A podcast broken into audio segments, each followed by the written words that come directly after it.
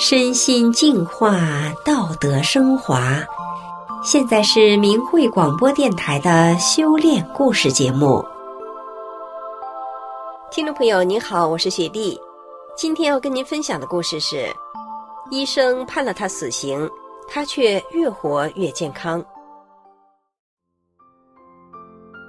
2006年初的一天，东北的一个小城市的一家医院里面，一个30多岁的男子惊慌失措地冲进医生的办公室，喊道：“医生，我老婆晕过去了，求求你赶快救救她吧！”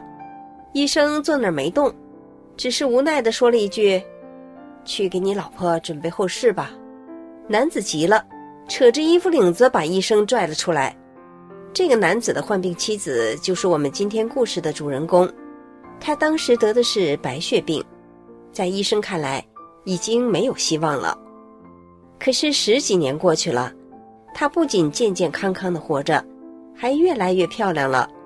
就让我们一起来听听他的故事吧。我生长在东北的一个小城市，就叫我贾小玲吧。2005年我来到一个大城市的一家外企工作，还当上了车间的小头头。我丈夫买了一辆小型货车赶出租，儿子上幼儿园。我对自己的工作和家庭都很满意，周围的人也很羡慕我。没想到仅仅过了几个月，2005年底我却得了白血病。在我们单位前后已经有4个人得了这个病，相继死去了。因为在大城市消费不起，我回到老家治疗。刚回去的时候，我生活还能自理，后来我就水米不进了。一天，在医院里我昏了过去，于是就发生了前面提到的，丈夫扯着衣服领子把医生拽出办公室的那一幕。医生无奈之下只好给我输氧气。我醒了过来，看到弟弟在嚎啕大哭，丈夫还在跟医生吵，让医院帮忙联系120救护车转院到市内大医院治疗。尽管医生认为没有必要了，但是也同情家属，没有和我丈夫吵。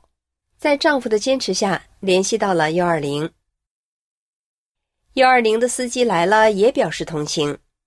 然而司机也说没有必要了，有可能开到半道就得往回开。但丈夫坚持要送我去大医院。司机想了想，还是答应了。这个时候天已经黑了，丈夫打电话通知家人准备钱，家人赶紧出去到处找人借，5元10元也不嫌弃，借了一大包。我妈还把自己攒的2万多防老钱拿出来了。我2个姐姐不同意，说让大伙先帮帮再说。在我转院之前，有一位修炼法轮功的朋友告诉我，千万要念法轮大法好，真善人好，这9字真言。这位朋友以前也给我讲过法轮功的真相，告诉我诚心敬念法轮大法好，真善人好，对我有好处。可是我以前听的都是电视上讲的法轮功怎么不好，所以心里很排斥，并没有把这个朋友的叮嘱当回事。我丈夫也说，医学上都解释不了，念那几个字就好了吗？然而这时的我已经走投无路了，于是出于本能的保命心理，我时不时的就念几句法轮大法好，真善人好。到达市内大医院已经是半夜了。抢救完了以后，医生把家属找去，说我的情况很不乐观，血小板只剩1万多，要有思想准备。第二天医院下来催款单，入院的时候交的1万多元已经花光了。医院每隔1天给患者验1次血，主治医生让我丈夫上血库去给我买血，说我入院的时候输的 400cc 的血消耗的差不多了，我自己的身体没有造血的迹象。100cc 血那时是600元，400cc 血就是2400元，自己拿现金去血库提。我心疼钱，不同意。那几天花的钱对我来说已经是天文数字了。我问主治医师能不能从食物上补呢？其实我也只能喝个小米粥，嘴里都烂了，主治医师说不行，他告诉我，人出血全靠血小板凝固止血，体外出血可以帮你包扎，如果内出血就危险了。还建议我去特护病房，因为我身体没有免疫力，怕传染。我不同意，医生无奈地走了。在我入院的几天里，丈夫跟医生吵了好几架，输血的时候要家属签字，说有可能传染甲肝、乙肝、艾滋病，做骨穿、腰穿的时候又要家属签字，说有可能瘫痪，有可能成植物人，有可能死亡。我丈夫提出疑问的时候，他们说，这是我们医院的规定，家属签字我们就做，不签字我们就不做。我丈夫压抑的恨不得从医院的13楼跳下去，一了百了。一天，丈夫在走廊里抽闷烟的时候，遇上了一位法轮大法修炼者。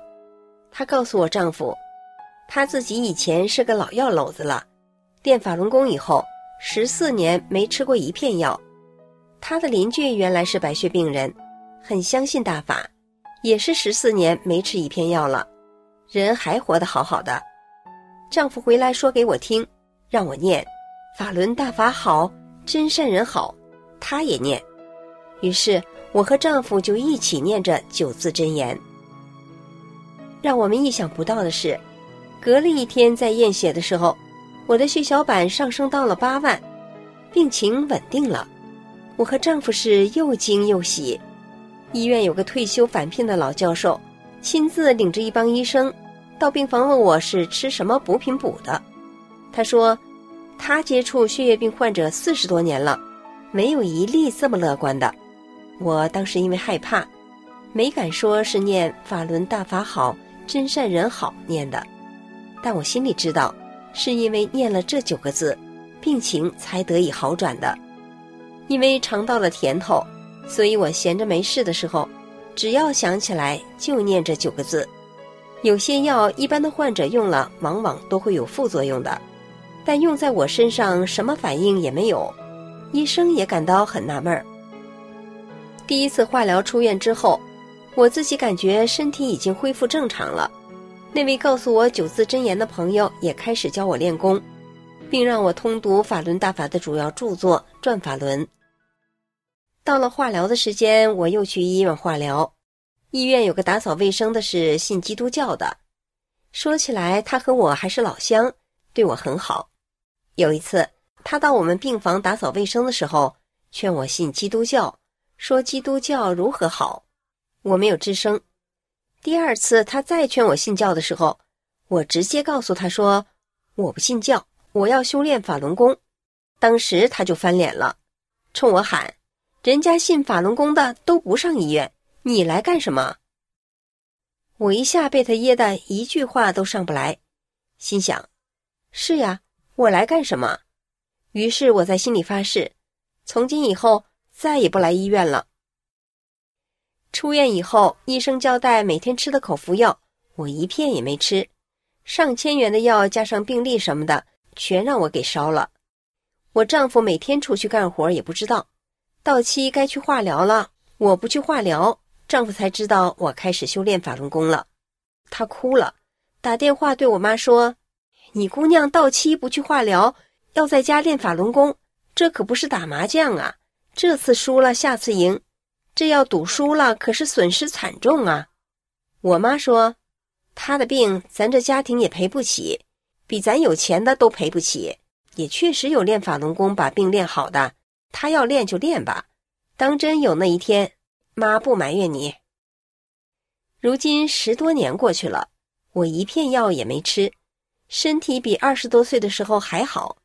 我1.66米的个子，过去从来没有超过100斤，如今140多斤，认识我的人都说我变漂亮了。我开始修炼法轮功的时候，我儿子只有6岁，这孩子从小体弱多病，肠胃不好，经常拉肚子，长得又瘦又小。我就经常给儿子读《转法轮》，教他按照真善忍的原则做人。没过多久，儿子的肠胃就正常了。等他大了一些，我就教他练功，儿子的身体越来越健康，儿子的学习成绩也很好，现在他已经长成到小伙子了，谁见了他都说他长得协调结实。开运动会，儿子连续3年获得800米的冠军，老师乐得直喊：“我太崇拜你啦！体育学习样样优秀啊！”他在初2的时候还被评为区3好学生。我和儿子都非常感恩法轮大法，明白一切的美好都是因为学练法轮功而得到的。虽然修炼法轮大法让我和儿子都身心受益，但是丈夫却深受中共灌输的无神论的毒害，对大法总抱着怀疑的态度。但是他也知道我是修大法才绝处逢生的，所以他也不反对我修炼大法。我修炼法轮大法以后，4次被中共以莫须有的罪名绑架，并被中共逼迫放弃信仰。丈夫去医院把我的病历调出来，拿着病历第一时间赶到派出所去要人。他告诉警察，他支持我练法轮功，他感谢大法，大法给了他一个完整的家，并告诉警察，他翻过宪法，也看过有关文件，14个邪教中根本就没有法轮功。